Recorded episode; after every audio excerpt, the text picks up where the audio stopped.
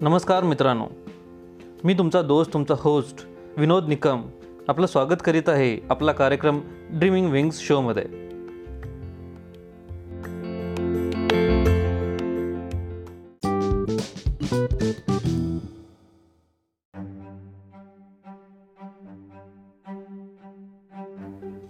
भाग सतरावा. व्यंकटेशांना आदल्या आठवड्यात घडलेले प्रसंग स्वप्नात घडल्यासारखे वाटले. भगवानं निश्वास सोडल्यासारखा भास झाला पण त्याला साक्ष कुठे होती? भगवाच्या त्या दारुण कथेतील पात्र मरून स्वर्गात किंवा नरकात गेली आहेत. आपले वडील सेतू माधवराव आजी चंपक्का भगवाचे मामा कुलकर्णी मामी कावेरीबाई यापैकी आता कोणीच राहिलं नाही. आग लावून वारा घालणारी गुंडक्का ही मूळ व्यक्ती आणि सुईन हकानबाई यांचं काय? हकानबी तेव्हाच म्हातारी होती त्यामुळे ती जिवंत असणे शक्य नाही. असली तरी काय सांगणार? पण गुंडक्का असेल का? अशा विचारांनी रात्री व्यंकटेशांना झोप येईना म्हणून ते उठून बसले. गुंडक्का आणि सेतू माधवराव जवळजवळ एकाच वयाचे होते. असं कुठल्या तरी प्रसंगी आज जी चंपक्काने सांगितलेलं त्याला आठवत होतं. हरपणहळ्ळी खेड्यात माझ्या वडिलांचं मोठं घर आहे. घर रिकामं असलं तरी बाळंतीची खोली कधीच रिकामी नसायची. एक नाही तर दुसरी. अशा रीतीने घरच्या मुली प्रतिवर्षी बाळंतपणासाठी यायच्या. आमची सावत्र आई त्याच खोलीत बाळंतीन व्हायची. त्यामुळं दोन दोन बाळंतपणं पाहण्याची आम्हाला सवय झाली होती. त्यामुळे एकच मूल जन्माला घालणाऱ्या व्यंकटेशांच्या आईला इंदिराबाईला चंपक्का घालून पाडून सतत बोलायची. पण इंदिराबाईने कधीही उलट उत्तर दिले नाही. चंपक्काचं असलं बोलणं थांबवण्यासाठी व्यंकटेश मध्येच बोलला आजी तू बाळंतीन असताना कोण जन्मलं होतं? आमच्या सावत्र आईनं गुंडक्काला जन्म दिला होता.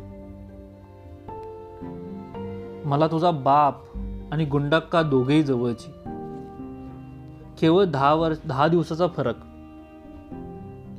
माझी बहीण जिवक्काच्या बरोबर आमच्या सावत्राईने भीमाप्पाला जन्म दिला होता. या रिकाम टेकड्या गप्पातून ऐकलेली वडिलांच्या वयाची गुंडक्का आठवली. वडील तर आधी पॅरालिसिस होऊन मग हार्ट अटॅक येऊन गेले. बहुतेक गुंडक्का जिवंतही असेल व्यंकटेशांना वाटले. गुंडकाचा नवरा रेल्वेत एका लहानशा नोकरीत होता आणि तिथूनच रिटायर झाला होता. गरिबांना संतती जास्त असते असे म्हणतात.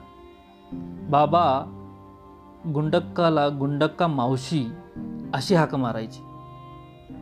असं आठवत होतं त्याला. मधून मधून ते थोडे पैसेही पाठवायचे. पण आजीला कोणाशी संबंध ठेवणं नको होतं. म्हणूनच गुंडाक्का आजीला पाहिल्याच्या आठवणी फार कमी होत्या. आपल्या मुंजीच्या वेळी गुंडक्का रेल्वे पास असल्यामुळे तुरुपुतला येऊन तशीच परत गेली होती. व्यंकटेशांशी विचारचक्र वेगाने फिरत होती.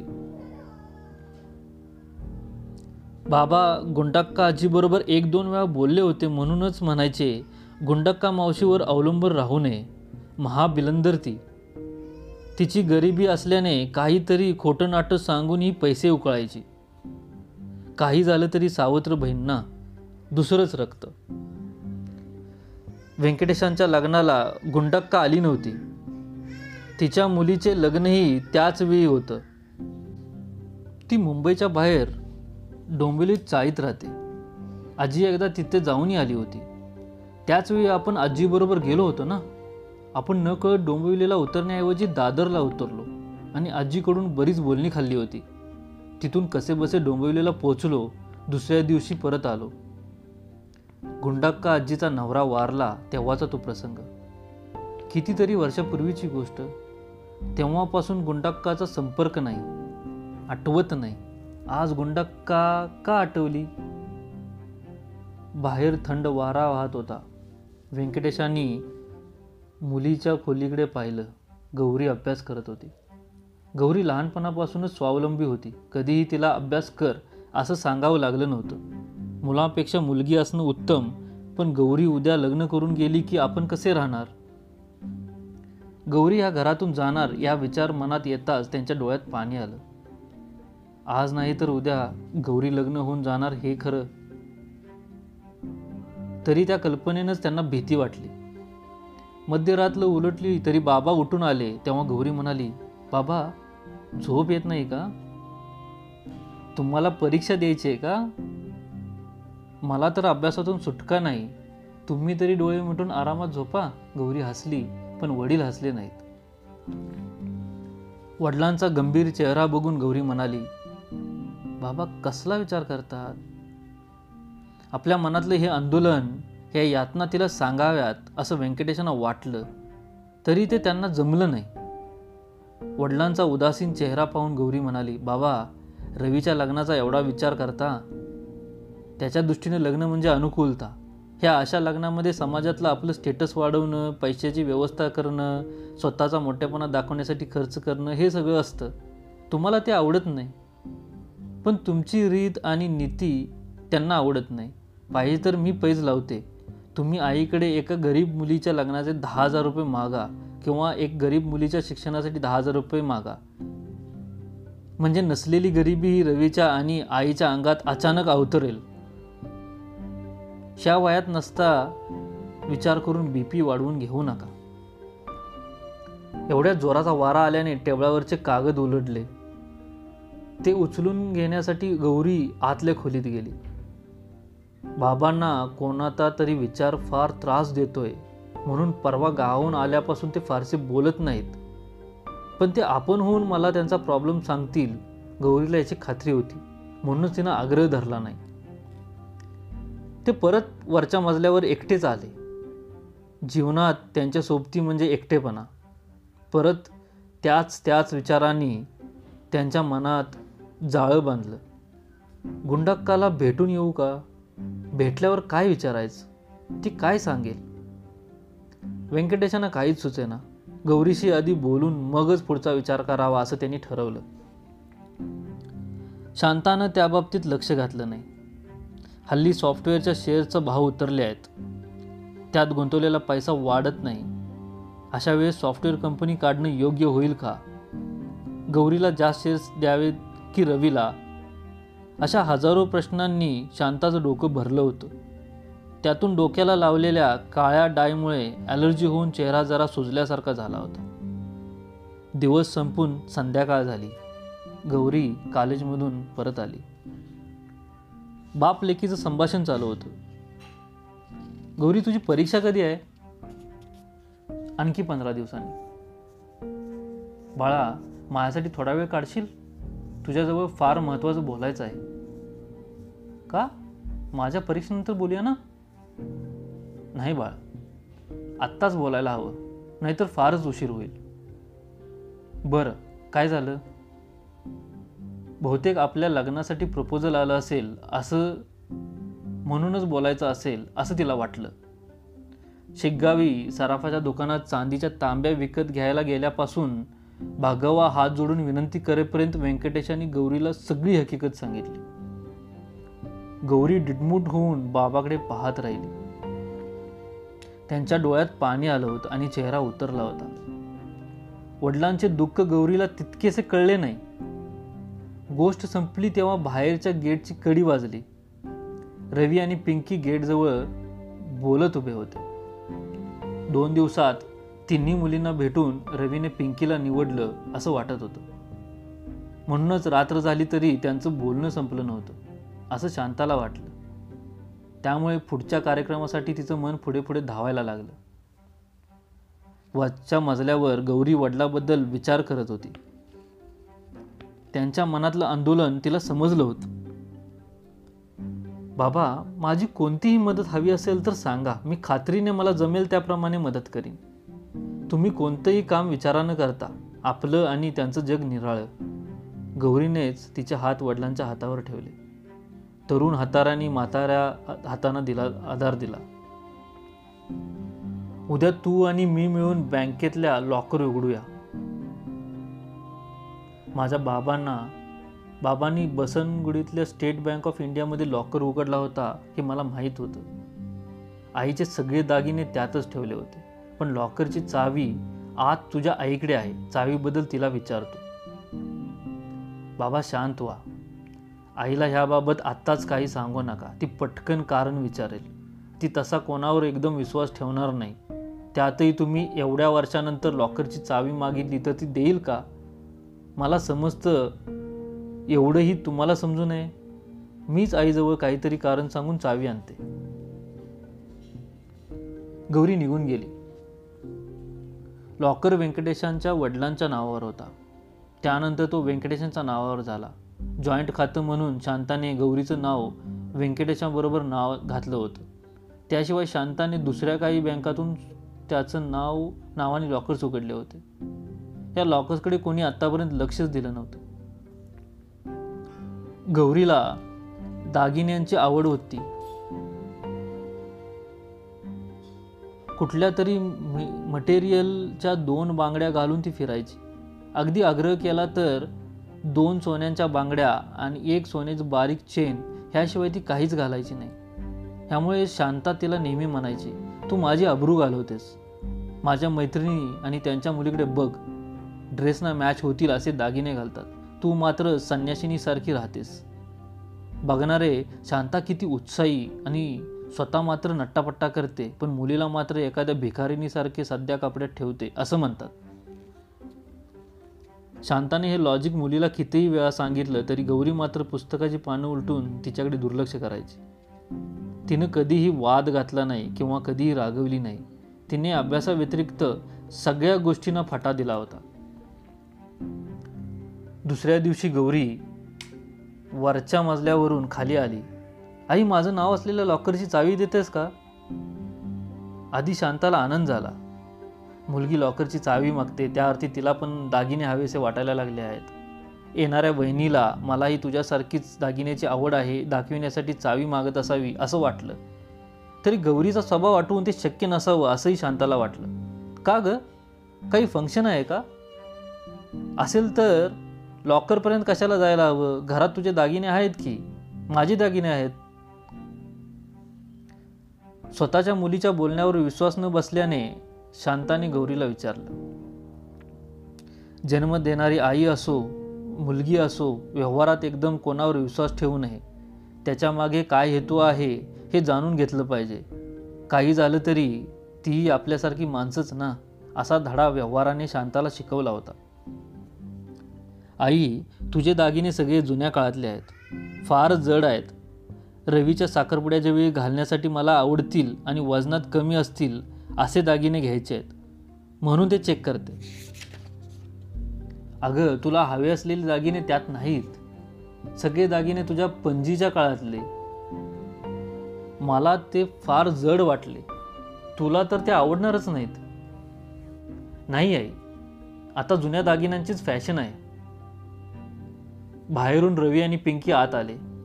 भावी सुनेपुढे उगाच अशा गोष्टीची चर्चा नको म्हणून शांताने आतल्या खोलीतून चावी आणून दिली. वरच्या मजल्यावरून व्यंकटेश हे सगळं पाहत होते. बाबा घ्या चावी. आता काय बघणार आहात? तुम्ही माझ्याकडे चावी का मागितली हे मला कळलं नाही. गौरी मी माझ्या वडिलांबद्दल विचार करत होत आहे ही एक गोष्ट ऐकल्यावर त्यांच्या फाटक्या आणि फुटक्या जीवनाच्या कथेची जिज्ञासा पजलसारखी जोडणी करतो आहे बाबा आमच्या आजीच्या हातचं एक भावलं होते. आजी एका तऱ्हेने फार हट्टी होती. आपल्या कष्टाचं फळ म्हणजे मुलाचं जीवन असं आजी समजत होती. मुलाला जन्म देऊन वाढवल्यामुळे त्यांचं जीवन त्यांचं मन ह्याची सूत्रधार आपणच आहोत असा तिचा समज होता. बाबा आत्ताही अशा आया आहेतच की? आहेत. पण त्या या काळात अशाच बायका पुष्कळ होत्या. भागवाच्या बाबतीत असंच घडलं. जराही विचार न करता त्या मुलीचं जीवन बर्बाद केलं. गौरी तू मेडिकल स्टुडंट आहेस. माझ्या प्रश्नाला वैज्ञानिक दृष्टीने उत्तर देशील? कोणता प्रश्न? आणि चावी कशासाठी मागितली? ह्याचं उत्तर अजून दिलंच नाहीत. ते मग सांगतो. गर्भवती स्त्रीचं पोट मोठं असलं लग्न झाल्यावर आठ महिन्यांनी ती बाळंतन झाली तर तुम्ही काय म्हणाल? ती लग्नापूर्वीच गर्भवती होती असं म्हणता येईल का? बाबा मूल केव्हा बाहेर यावं? ही गोष्ट नेहमीच मुलं स्वतः ठरवतात. मूल आईच्या उदरातून बाहेर यायला अनेक कारणं असतात. पोट मोठं म्हणजे गर्भ मोठा असं नेहमी नसतं. वैज्ञानिक दृष्टीने गर्भकोशामध्ये जास्त पाणी असणं मूल लहान असणं जुळी असली तर मंदबुद्धीच्या बाळांचं डोकं फार मोठं असणं मूल जास्त सदृढ असणं किंवा पोटात गाठ असणं अशा अनेक कारणामुळे पोट मोठं असतं. त्या मिडवाईफला हे कसं कळणार? ती काही वैद्य नाही. तिचं बोलणं एवढं महत्त्वाचं नाही. हल्ली असे काही झालं तर आम्ही स्कॅन करतो. बाळाची वाढ त्याचं वय सगळं सांगतो आम्ही. भगवा आठव्या महिन्यात बाळंतीण झाली. याचं आणखी एक कारण म्हणजे शॉक आणि पाणी भरलेला गर्भ असावा त्यामुळे भागवा आधीच गर्भिणी होती. असं म्हणायचा प्रश्नच उद्भवत नाही. गौरी म्हणजे तिच्यावर किती अन्याय झाला आहे ना? हो बाबा. पण अनादिकालापासून स्त्रियावर अन्याय होतच आला आहे.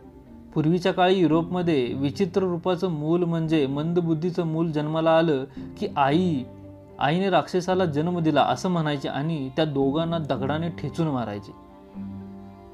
मूल आईवडिलापेक्षा गोरा असेल तर आईचा चारित्र्यावर घाला घातला जायचा.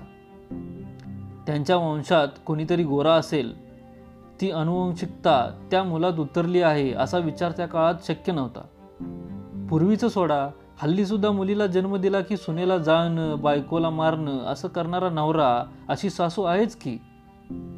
पुरुषाच्या वीर्यातल्या गुणसूत्रावरून मुलगा की मुलगी हे ठरत असलं तरी शिक्षा मात्र स्त्रीलाच होते. का ते माहीत आहे? माहीत आहे गौरी. शेळीच नेहमी बळी दिला जातो. वाघाला बळी दिला जात नाही.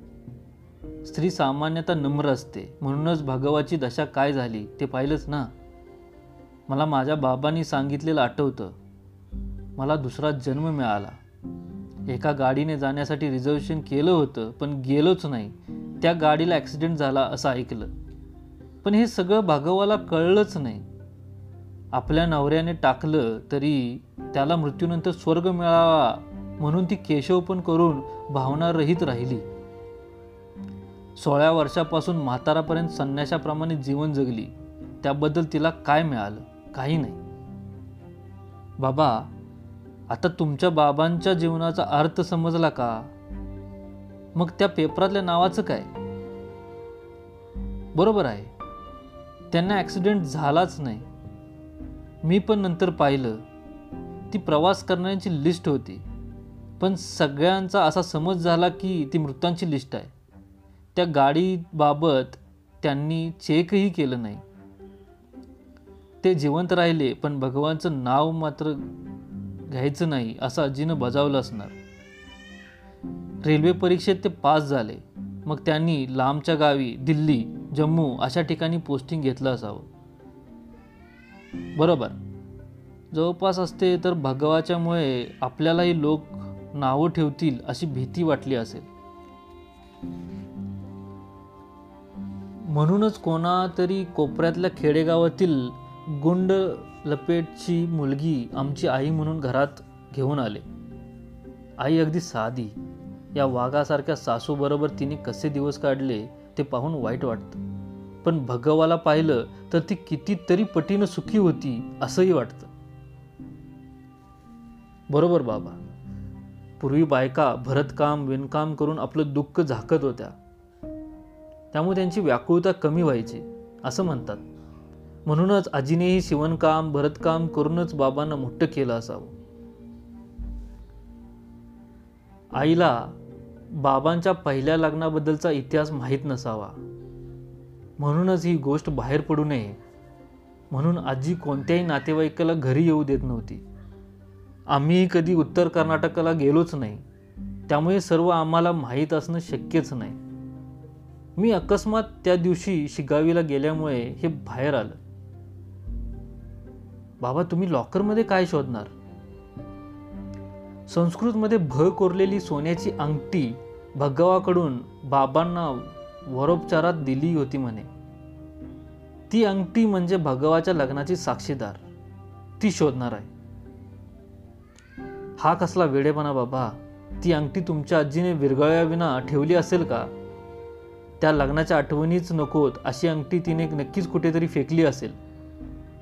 कसली तरी जुन्या काळाचे ते चिल्लर दागिने कदाचित आईने मोडून तुम्हाला कडदोरा कडा असं काहीतरी केलं असेल.